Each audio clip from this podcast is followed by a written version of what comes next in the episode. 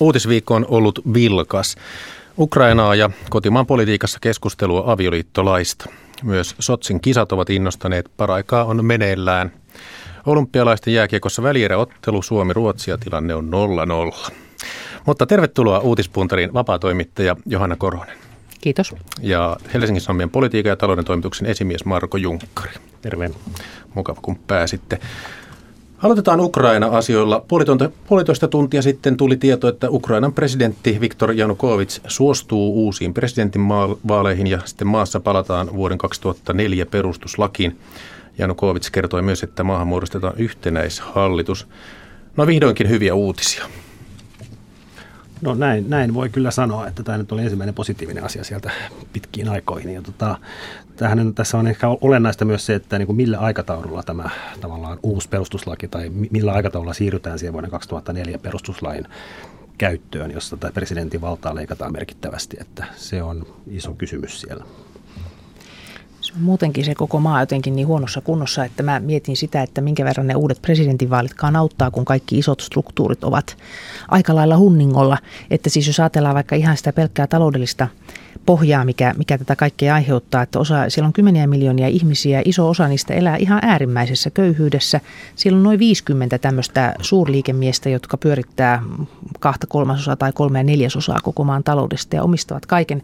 Nämä oligarkit ovat olleet hirveän hiljaa tässä kiistassa, että ne jo oikein paljastaneet siellä korttejansa, mutta että kun se ihmisten syy kokoontua näihin mielenosoituksiin ja muihin, kun ne on niin vaihtelevat ja sitten osa on siellä ihan silkan epätoivon takia, että kun vaikka kuinka tekee töitäkin, niin jos rahaa ei riitä ruokaan, niin mitä voi ihminen sitten muuta tehdä, kun mennä edes sitten niin kuin kadulle huutamaan.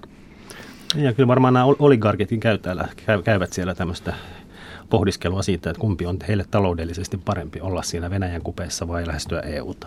Ja sepä onkin aika vaikea kysymys, että kun niin kuin tietyllä tavalla pysymällä Vladimir Putinin suosiossa, niin saattaa saada jotakin tämmöisiä ihmeellisiä kahdenvälisiä etuja, että tehdäänpä pikkuöljy- ja kaasusopimuksia tässä suoraan Valtsun kanssa. Mutta sitten kun se Euroopan unionin toimijoiden kanssa toimiminen taas edellyttäisi esimerkiksi sitä niin kuin markkinatalousosaamista ja normaalia yritystoiminnan osaamista aika lailla paljon, niin siinä ehkä sitten ehkä se tuntuu vaikeaa. On helpompaa pitää suhteita yhteen Venäjän presidenttiin kuin laajaan markkinaan Länsi-Euroopassa. Ukrainan terveysministeriö sanoi, että tiistaista lähtien kuolonuhreja 77 ja loukkaantuneita 577. Tässä kuukauden aikana ja erityisesti viime päivinä on tosiaan tapahtunut paljon. Ihmishenkiä menetetty, tulivat nämä EU-pakotteet, oli ulkoministerineuvottelut ja niin edelleen. Mihin te toimittajina erityisesti olette kiinnittäneet huomiota? Missä se fokus on, kun on valtava informaatiovyöry? No, kyllähän tässä nyt lähinnä on niin kuin kauhulla seurannut näitä ihmisten tappamisia. Kyllä se nyt ihan se huomio on kyllä pääsääntöisesti ollut kyllä ihan siinä, mitä siellä on tapahtunut. Mä mietin aina sitä niin kuin journalistisesti, että miten asioita voisi ja pitäisi viestiä siten, että ihmiset ehtii täällä Suomessa jotenkin tajuta, mistä on kysymys. Että toisaalta sehän on ansiokasta, että tuotetaan paljonkin tietoa, vaikka nyt Twitteritse sitten minuutin välein, mutta sitten, että jos yleisöllä ei ole kokonaiskäsitystä siitä, että mitä tämä oikein on tämä koko homma, mihin tämä liittyy, mistä tämä johtuu, niin silloin se menee ehkä ohi. Että se semmoinen, kun tämä on iso ja mutkikas kysymys, niin että minkä verran pitäisi painottaa sitä, mitä kerrotaan just nyt tapahtua ja minkä verran pitäisi painottaa niitä taustoja, sitä Ukrainan vaikeata asemaa, kun toisaalta iso osa ihmisistä siellä haluaisi enempi integroitua Länsi-Eurooppaan ja kokevat itsensä niin kuin eurooppalaisiksi ja näin. Ja sitten on toisaalta ne tietyt intressipiirit, jotka haluaa pysyä Venäjän valtapiirissä. Et minkä verran tätä isoa kuviota pitäisi avata ja minkä verran sitten ihan näitä detaljeja. Niin toi on tämmöisessä uutisprosessissa tavallaan jatkuvan miettimisen paikka. Kyllähän siellä siis joka yö nyt tässä on tälläkin viikolla tapahtunut kaikenlaista. Sitä seurataan sitä mielenosoitusten kehittymistä ja näitä väkivaltaisuuksia ja sekin rupeaa näyttämään sitten niin aika samalta. Se on niin kuin joka päivä sama uutinen, että mielenosoitukset jatkuvat, että mikä on sen taustoituksen ja tavallaan sen varsinaisten tapahtumien suhde, että se on sitä journalistista pohdintaa. Teillä on Hesarissa mietittävänä sekin, että kun siellä on oma toimittajakin siellä paikan päällä, niin kaikki tämmöiset turvallisuuskysymykset ja muut, että miten hän sieltä ehjänä selviäisi takaisin. Niin kuinka huolissaan olette, Marko Junkkari, teidän ulkomaantoimittajasta siellä nyt? No itse olen siis politiikan ja talouden toimituksessa, että en suoraan asioi tämän meidän kirjeenvaihtajan kanssa siellä, joka on paikalla, mutta kyllä Hesarissa on niin kuin aina erittäin huolellisesti tehty tämmöistä turvallisuusharkintaa ja häneen ollaan koko ajan yhteydessä ja tavallaan tiedetään ennen kaikkea, että missä hän on ja sitten tavallaan sovitaan yhdessä, jos hän lähtee jonnekin. Kyllä kyllä olen sinänsä luottavainen, että tämä turvapuoli on meillä hyvin mietitty. No nyt kun eletään tämmöistä reaaliaikaa ja Reutersin kuvaa näkee suorana tuolta Maidanin aukiolta, myös YouTubeen on laitettu aika raakojakin videoita. Oletteko te nähneet kansainvälisessä uutistarjonnassa tai Suomessa ihan niin kuin kuvituksen tasolla ylilyöntejä? En ole nähnyt, ja mä oon ajatellut, että siinä on varmaan tehty toimituksessa aika paljonkin harkintaa, että sieltähän otetaan kuvia, jotka ovat hirvittäviä, mutta meidän suomalaiseen journalistiseen käytäntöön tai ylipäätään länsimaiseen käytäntöön ei kuulu se, että näytettäisiin ne kaikkein kauheimmat sen takia, että niistä aiheutuu jo sen tyyppinen niin kuin shokkiefekti, että se vastaanottaja ei enää halua tietää, ja se on sitten huonompi tilanne kuin, että tarjoiltaisiin tieto jollakin tavalla siedettävässä muodossa. Joo, näin. En minäkään kyllä muista nähnyt mitään nyt semmoisia, joka on äärimmäisen makaamereja kuvia siellä niin kuin julkaistuna Suomessa, mutta sekin on, siinäkin kyllä taas journalismin tehtävä on välittää todellisuutta, että sitä toisaalta ei voi myöskään sievistellä, että kyllä se pitää kertoa, että mitä kamaluuksia siellä tapahtuu joka yö. Se on vaikea kysymys, mutta sitten just aina, mikä on se oikea väline, että saattaa olla, että tietynlaisissa kamaluuksissa parempaa on, että se kerrotaan tekstillä, se suodattuu jonkun ihmisen läpi kuin, että se tulisi ihan suoraan vaikka kuvana. No entä tieto, jota tulee Ukrainasta ja Kiovasta? Onko liikkunut aivan väärää tai jotakin pöyristyttävää tietoa, joka on tullut teidän korviin ja te olette heti epäilleet? No ei, mä en ole sitä tavallaan tuolla tarkkuudella sitä seurannut, mutta kyllä se informaatiovyöry sieltä on valtava. Sieltähän tulee tosiaan livekuvaa joka yö monestakin eri paikasta. Jos haluaa viettää yönsä katselemalla sitä mielenosoitusta, niin se onnistuu. Ja kyllähän sitten tosiaan Twitter on täynnä, ja tässä on itse asiassa ollut hauskaa, kun tässä on ollut erään tällaista niin valtioiden välistä Twitter-viestintää. Että siellä on Carl Bildt lähettelee twiittejä ja Venäjän ulkoministeriö, ja tämä on niin kuin, se informaatiota kyllä tulee ihan riittävästi. Siitä informaatiosta ei ole pulaa, mutta juuri siitä olennaisesta, että mikä se kulunkin on, niin sehän on iso kysymys. Kun siitä on jotenkin veikeätä sekin, että kun ne ihmiset, jotka siellä vapauden aukiolla mieltänsä osoittaa, että kun ne kuuluu ehkä useisiin kymmeniin erilaisia asioita ajaviin ryhmiin ja osa ei kuulu yhtään mihinkään ryhmiin, vaan ne vaan on siellä, koska muitakin ihmisiä on siellä. Mutta sitten osalla näistä porukoista on sitten vielä hyvin tämmöisiä hyvin organisoituneita viestintätoimintoja siinä mukana, että siellähän on ryhmiä, joilla on ihan tämmöisiä kansainvälisestikin tunnettuja PR-toimistoja, viestintätoimistoja hoitamassa viestintää, ja sitten nehän hoitaa sitä sitten ihan täysillä Twitteriin ja Facebookiin ja uutistoimistoille ja joka paikkaan. Ja tähänhän tietysti täytyy myös suhtautua kriittisesti ja ymmärtää, että tämä on vain yksi totuus monista. Ajantasan uutispuntarissa keskustelemassa toimittajat Johanna Korhonen ja Marko Junkkari. Kertokaa toimittajia, kun olette, että mihin Ukrainaan liittyvään kysymykseen haluaisitte aivan erityisesti vastauksia? Mikä nyt kutkuttaa? Mikä on epäselvää?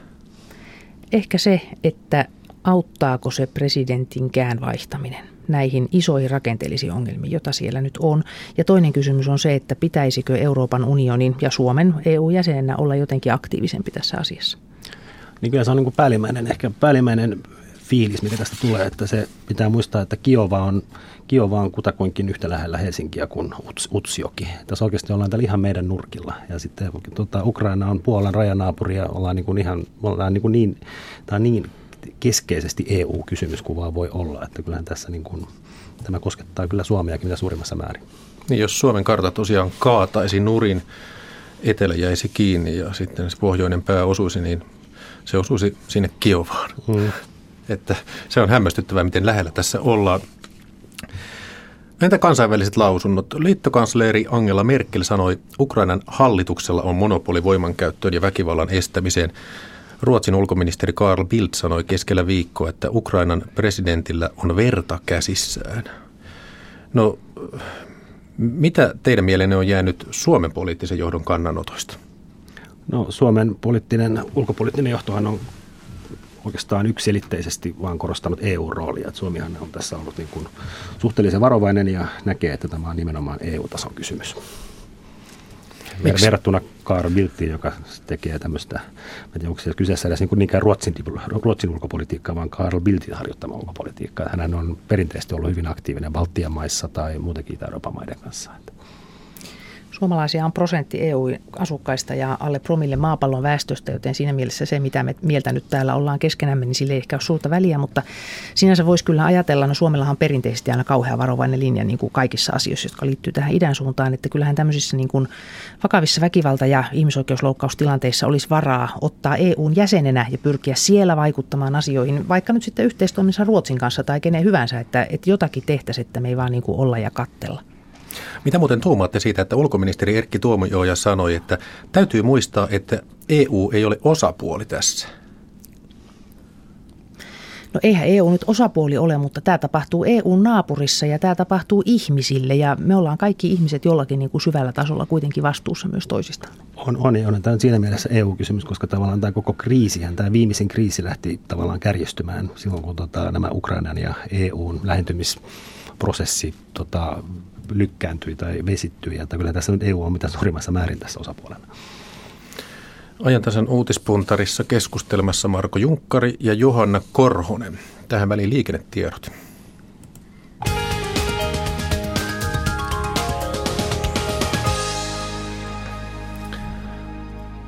Tie 78 Pudasjärvi, onnettomuuspaikan pelastus- ja raivaustyöt käynnissä. Siis tie 78 Pudasjärvi, onnettomuuspaikan raivaus- ja pelastustyöt käynnissä.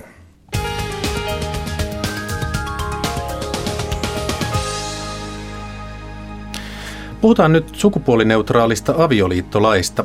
Enemmistö kansanedustajista kannattaa avioliiton avaamista samaa sukupuolta oleville pareille. Näin kertoo A-studion saama selvitys. Miltä kuulostaa? Mielenkiintoiselta. Mä olin eilen kansalaisena, en journalistina, mutta kansalaisena eduskunnassa halaamassa kansanedustajia ja jakelemassa niille meidän uutta kirjaa nimeltä Kaikella rakkaudella, jossa seksuaali- ja sukupuolivähemmistöjen ihmiset kertoo itse asioistansa. Ja me siellä saatiin halata melkein 15 kansanedustajaa ja me yritettiin kannustaa niitä, että ne pysyisivät tolkuissansa siellä lähetekeskustelussa ja osaisivat muutenkin olla asiallisesti. Ja kyllähän ne aika hyvästi osas olla. Niin eilen oli tosiaan kansalaisaloite sukupuolineutraalista avioliittolaista eduskunnan lähetekeskustelussa ja osa kansanedustajista piti tätä keskustelua niin tärkeänä, että jonotti uskomattomia aikoja päästäkseen kertomaan kantansa heti lähetekeskustelun kärkeen. Mistä tämä oikein kertoo? Se on tosiaan, siellä on tämmöinen, että kun jossain muualla yhteiskunnassa siirtyy johonkin nettivarauksiin, mutta siellä eduskunnassa tosiaan varataan nämä puheenvuorot siellä, että kansliassa pitää ottaa nimipaperiin ja jos ei ole paikalla, niin sitten kiilataan. Että siellä mun mielestä yksi kansanedustaja oli siellä melkein vuorokauden jonottamassa yli yön. Mutta vielä siihen tähän selvitykseen tämän aloitteen läpimenosta, niin sitä nyt on, se oli ymmärtääkseni tämän Tahdon 2013 kampanjan teettämä selvitys ja en nyt sinänsä epäile sitä, mutta se nyt ei ole mikään absoluuttinen fakta. Siinä oli myös tulkittu asioita. Siinä ei ole siis kysytty kaikilta kansanedustajilta, mutta tämä on nyt arvio tällä hetkellä ja perustuu erilaisiin oletuksiin. Mutta se voi mennä läpi, mutta sitten tulee kyllä erittäin tiukka siitä äänestyksestä. Kysyit, että mitä tämmöinen niin kuin suuri makuupussissa jonottaminen ja muu oikein on, niin minusta se nyt tämän tyyppinen kiihkoilu kertoo lähinnä tolkuttomuudesta ja suhteellisuuden tajuttomuudesta ja aivan määrättömästä innosta, kun yritetään vastustaa jotakin hyvin pientä ihmisryhmää koskevia yhdenvertaisia oikeuksia. No jos laitetaan jalat ihan maahan, niin jos laki menisi läpi ja astuisi voimaan, niin miten se muutos tuntuisi ihmisten arjessa? Arvelisin, että sepä ei tuntuisi juuri millään tavalla ihmisten suuren enemmistön arjessa, että sitä ei huomaakaan kukaan muu kuin ne, joita se koskee. Ja mä ihmettelin siinä eilisessä keskustelussa sitä, että tavattoman monet kansanedustajat, ne jotka vastustaa aloitetta, niin ne oli hirveän niin kuin itsekeskeisiä niissä kommenteissaan. Ne kertoi vaan, niin kuin, että mitä avioliitto heille merkitsee ja mitä he tästä ajattelee, kun ideahan olisi justiinsa yrittää eläytyä niin kuin niiden kansalaisten asemaan, joita se koskee. Että tämmöinen niin kuin empatia olisi myös kansanedustajille aika hyvä taito. Niin, siis se oli eräällä tavalla kiinnostavaa siinä eilisessä keskustelussa, koska tämä sama keskustelu on käyty jo aika moneen kertaan aikaisemminkin, mutta siellä oli vaan muutama uusi argumentti ja yksi ehkä eniten toisteltu asia oli se, että vähemmistön oikeuksia puolustettiin enemmistön kautta ja siinä vedottiin tähän taloustutkimuksen viimeisimpään kyselyyn, jonka mukaan 58% suomalaisista kannattaisi tämän aloitteen hyväksymistä ja nyt sitä toisteltiin ja mä tosiaan kyllä luulen, että jos kansan enemmistökin on tätä mieltä, niin eiköhän se eduskuntakin jossain vaiheessa. Jossain vaiheessa varmaan. Siihen suuntaan kallistuu. No ennen kuin laista äänestetään, niin edessä on vielä vaiheita. Seuraavaksi lakivaliokunta. Ja kun katsoin tuossa tämänhetkisiä lakivaliokunnan jäseniä, niin siellä on 4 kokoomuslaista, 4 demaria, 2 perussuomalaista ja James Hirvisaari, 2 keskustalaista, 1 RKP:läinen, 1 vasemmistoliitosta ja 1 vihreistä. On kuitenkin sanottu, että vaaankielen asemassa päätöksessä ovat keskustan ja kokoomuksen kansanedustajat. Mikä mielestäni ratkaisee, että näissä puolueissa sen, että meneekö tämä laki läpi?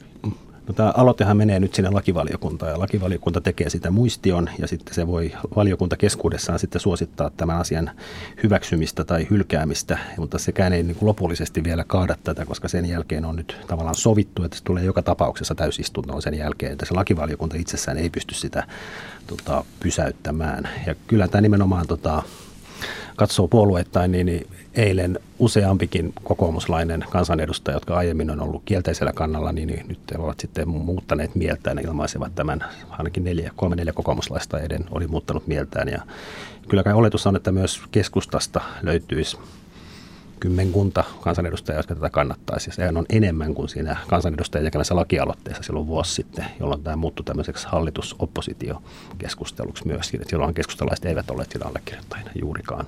Taisi olla 1 keskustalainen. Kyllä minusta sekä kokoomuksessa että keskustassa on havaittavissa tämmöistä kehityskelpoisuutta, että jotkut yksilöt siellä ovat harkinneet asioita paremmin ja huomanneet, että ei oikeastaan ole mitään järkeviä syitä vastustaa pienten ihmisryhmien yhtäläisiä oikeuksia. Näihin mun eilen halaamiin ihmisiin kuuluivat, kun mä kansalaisena heitä siellä halailin, niin myös lakivaliokunnan puheenjohtaja Anne Holmlund, joka ilahdutti sanomalla, että kyllä tälle tulee hyvin asiallinen ja vakavasti otettava keskustelu lakivaliokunnassa ja että tosiaan ei ole mitään tarkoitusta tyssäyttää sitä sinne, vaan tuoda se isoon saliin. Ja sitten minusta James Hirvisaari, jota myös sain halata, niin oli oikein positiivinen tapaus siinä mielessä, että hän oli valmis tulemaan ja kohtaamaan meitä vähemmistöihin kuuluvia ihmisiä, havaitsemaan, että ei meissä mitään niin hirvittävän pelottavaa kuitenkaan ole. Ja hän oli valmis vastaanottamaan informaatiota, hän lupasi lukea kirjan. Niin tämä oli minusta hirveän hieno teko. Se on 1000 kertaa parempi kuin henkilö, joka ei halua kohdata eikä missään tapauksessa halua vastaanottaa informaatiota. Eli sikäli mä olisin niin kuin, James varmasti pysyy kannassaan, niin kuin hän ilmoittikin, että hänellä kielteinen kantansa on ja hän pysyy siinä, mutta minusta on hirveän positiivista aina, kun ihmiset edes suostuvat niin kuin kohtaamaan ja ajattelemaan asioita vähän uusiksi. Minkälainen halaaja tämä James oli? Oikein miellyttävä. Kerta kaikkiaan suloinen. Kansanedustajia halasi eilen Johanna Korhonen, joka on siis nyt Uutispuntarissa, ja toisena keskustelijana Marko Junkkari Helsingin Sanomista. Osaatteko vielä tiivistää, mitkä arvot tässä ovat vastakkain, jos siis on niitä, jotka haluavat tuon sukupuolineutraalin avioliittolain ja niitä, jotka vastustavat sitä. Miten se voi tiivistää? Minusta tässä on vastakkain tavallisuus ja pelko. Mä en tiedä, onko ne kumpikaan mitään arvoja. Niiden ihmisten mielestä, joiden mukaan olisi ihan okei, että kaikilla on samanlaiset oikeudet, niin ne ajattelee, että kyseessä on ihan semmoinen tavallinen asia yhteiskunnassa, että ei se nyt ole kauhean ihmeellistä, että ihmisillä on vähän erilaisia perheitä. Sitten toisella puolella isoin hallitseva voima on pelko, semmoinen joku epämääräinen kauhu, että joku maailmanloppu tulee tai jotakin tällaista, jos tämmöiseen muutokseen ryhdytään. Se on aika irrationaalista, mutta se vaikuttaa. Niin, siis on varmaan osittain myös niin kuin sukupolvikysymys, koska kyllä nyt jos katsoo näiden kannattajien ja vastustajien niin kuin ikärakennetta, että nuoremmat kansanedustajat kannattaa, vanhemmat eivät. Ja sitten se hyvin monelle on tämmöinen ihan puhdas ihmisoikeuskysymys, että kyllä nyt perustuslaissakin taataan niin kuin kaikille kansalaisille samat oikeudet ja miksi tavallaan tämä asia oli sitten poikkeus tässä.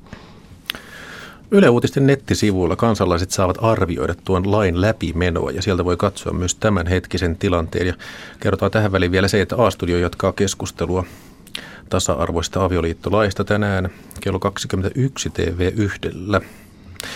Siirrytään yhteen uuteen aiheeseen tai kuluneen viikon uutiseen. Perussuomalaisten kansanedustaja Pirkko Ruohonen-Lerner sanoi keskiviikkona Helsingin Sanomien haastattelussa, että hänen olisi kannattanut ottaa eduskunta-avustajakseen mieluummin mies kuin nainen. Otan nyt suoran lainauksen. Kannattaa mieluummin palkata nuoria miehiä kuin nuoria naisia. Viisain olisin ollut, kun olisin ottanut vuonna 2007 nuoren miehen avustajaksi. Ei olisi tullut äitiysloman sijaisia ja sijaisen sijaisia. No tästä tuli kohu ja huomattava määrä tuohtumista. Miksi? Mä haluaisin oikeastaan kysyä sulta, Marko, että miten te niin kuin politiikan toimittajina olette kehittäneet metodeja, jolla te erotatte näistä perussuomalaisten puheista aina sen, että mikä on huumoria, mikä satiiria, mikä ironia, kun mulle se on jotenkin niin vaikeaa aina tunnistaa tätä perussuomalaista huumoria, josta ilmeisesti tässäkin tapauksessa oli. No, sitähän ei kato etukäteen tiedä koskaan, siis jälkikäteen tämä humoristi aina selittää, että niin. Tämä äsken lausta ja eilen lausta asia on huumoria. Tämä selviää vasta niin kuin jälkikäteen. Ei sitä etukäteen yleensä tiedä. Mutta hei, kysytään nyt näin, että oletteko te koskaan sanonut sellaista, joka on ymmärretty väärin? Mä luulen, en itse asiassa tehnyt tätä haastattelua, mutta mä jotenkin oletan, että tässä oli tämän Pirkko Ruohonen-Lernerin osalta tämmöinen, häneltä kysyttiin sitä, että miksi häneltä vaihtovat avustajat niin usein. Ja hän sitten niin kuin, ehkä todistaakseen sen, että hän ei ole hankala pomo, että alaiset lähtevät, ja hän sitten tavallaan keksi tämmöisen, en tiedä oliko se nyt sitten huumoria vai mitä, mutta hän niin kuin tavallaan kiersi omasta mielestään hankalan kysymyksen uppoamalla sitten täysin suohon sen vastauksessaan, mutta niin mä luulen, että tämä oli täydellinen vahinko häneltä. Mä ajattelin sen kanssa, että jos mä empaattisesti nyt koittaisin tässä eläytyä Pirkko Ruohonen-Lernerin asemaan, niin varmaankin häntä ärsytti se, että häneltä kysytään tämmöistä, että minkä takia sulta vaihtuu avustajat koko ajan, joten hän sitten niin kuin ehkä tiuskaisi siihen jotakin, että no parempi olisi ollut ottaa nuoria miehiä, kun nämä nuoret naiset on tämmöisiä, mutta sitten ojasta allikkoon oli tämä vastaus, että se saattoi olla semmoisessa pienessä närkästyksestä sanottu ajattelematon heitto. Ja siinähän ehkä se kannattaa huomata, että Ruohonen-Lerner hän ei tavallaan perustellut tätä asiaa sillä, että tulisi kustannuksia. Siis sehän on ainakin pienyrittäjien mielestä tuntuu olevan se, että niin kun nuoret naiset ovat tavallaan kustannusmielessä riski, mutta eihän se Ruohonen-Lerneriä nyt tässä kommentissa niin millään tavalla liikauttanut, koska semmoista eduskuntahan ne palkat maksaa. Että hän oli vaan siitä, lähinnä siitä näreessä, että on niin hankala aina palkata, ettei aina uusi avustaja, kun edellinen lähtee. Siinä oli se hyvä puoli, että Hesari ainakin teki sitä ihan ansiokasta journalismia kertomalla, että se on vähän harhaluulo se, että nämä kaikki kustannukset tulevat sitten koko ajan työnantajille, että Kela maksaa tosiasiassa 90% näistä äitiyslomakustannuksista. No, se on yksi semmoinen myytti, joka elää vahvasti. Se oli ihan hyvä, että sitä saatiin tuoda esille tässä Ruohonen-Lernerin ansiosta. Kuulkaas, Ruotsin prinsessa Madeleine synnytti tänään aamuyöllä tyttären. Pitäisikö Suomen saada nyt sitten kompensaatioksi voitto olympiajääkiekon välieräottelussa, joka on paraikaa 0-0? No, en mä tiedä, miten sitä nyt kompensoi, mutta eikö toi ole ihan hyvä logiikkaa? Voitto on tärkeää, oli ne perusteet mitkä tahansa. No yksi kutkuttava juttu on se, että taloustieteen professori Matti Pohjola Aalto-yliopistosta sanoi keskiviikkona, että Suomi-Venäjä-pelin katsominen ja silloin työnteosta laistaminen sen aikana, se ei kaada Suomen taloutta. Johanna Korhonen, meneekö ihan jo löperöksi, kun taloustieteilijä tällä tavalla armahtaa kansalaisia? Minusta se oli aivan hurmaava tuo lausunto. Voitaisiin oikeastaan paljastaa kuulijoille, että täällä studiossakin on telkkari ja mäkin näen koko ajan oikeasta silmänurkasta. Ja ymmärrän jääkiekosta sen verran todellakin, että tilanne on edelleen 0-0. Että ainakin se tämä ohjelman toimittamista jonkin verran uhkaa tämä television katselu. Kyllä. Mä jotenkin vielä ennemmin, koska olen tämmöinen optimistinen ihminen, niin mä kyllä näen tämän se, oliko se nyt toissapäivänä, kun ensin tuli hiihdossa hopeita ja sitten kultaa ja sitten vielä voitettiin lätkässä Venäjä, niin mä näen, että se on semmoinen samanlainen käännekohta kuin vuonna 1995, kun Suomi voitti lätkän maailmanmestaruuden ja tämä 90-luvun alun lama päättyi ja jotenkin kaikki alkoi mennä ihan älyttömän hyvin. Mä luulen, että se toissapäivänä oli tämmöinen uusi alku. Kohta voitetaan taas euroviisut. Eli se riitti. Ei tarvitse välttämättä edes olympiakultaa, kunhan Venäjä nokitettiin. No, katsotaan nyt. Minä mielelläni liityn tähän Markon hilpeään optimismiin. Mutta Marko Junkkari vielä, kun olet pitkään taloustoimittajana toiminut, niin bruttokansantuote natisee tälläkin hetkellä. Ihmiset katsovat jääkiekkoa. Pitäisikö ensi viikolla sitten kompensaatioksi tehdä 3 tuntia ylimääräisiä töitä? No kyllä mä ihailleen seuraan sinuakin, kun pystyt katsomaan yhtä aikaa jääkiekkoa ja tekemään töitä. Siinä mielessä bruttokansantuote kehittyy tässä meidänkin kyllä puuhassa nyt koko ajan. Se on tämmöistä monikanavaosaamista, mitä löytyy Yleisradiosta. Hyvä. Hei, vielä nekkujuttu. Sanokaapas tähän kommentit. Telegraph-lehti kertoi tällä viikolla, että italialainen siivoja siivosi vahingossa pois taidenäyttelyyn tarkoitettua arvokasta nykytaidetta. Siivoja luuli, että teokset olivat roskia, jotka olivat jääneet lattialle näyttelyn pystyttäjältä. Miten tällainen kinkkinen asia pitäisi korjata? Ihan lyhyet kommentit. Musta siinä pitäisi olla tietysti lappu, että tämä on taideteos, älä siivoa pois. Juuri näin. Kiitos Johanna Korhonen ja Marko Junkkari. Kerrotaan vielä sen verran, että huomenna Ajantasan lauantain vieraana on Jari Hautamäki. Lähisuhdeväkivalta on Suomessa yhä vaiettu aihe. Jari Hautamäki on toiminnanjohtaja yhdistyksessä, jonka nimi on Lyömätön linja Espoossa. Hautamäki on auttanut väkivaltaisia miehiä keskusteluryhmissä, joissa miehet ovat oppineet tunnistamaan käyttäytymisensä syitä. Ajantasan lauantain vieras Radio Suomessa huomenna kello 14.03. Tämä Ajantasa päättyy tähän. Jakke Holvas kiittää seurasta.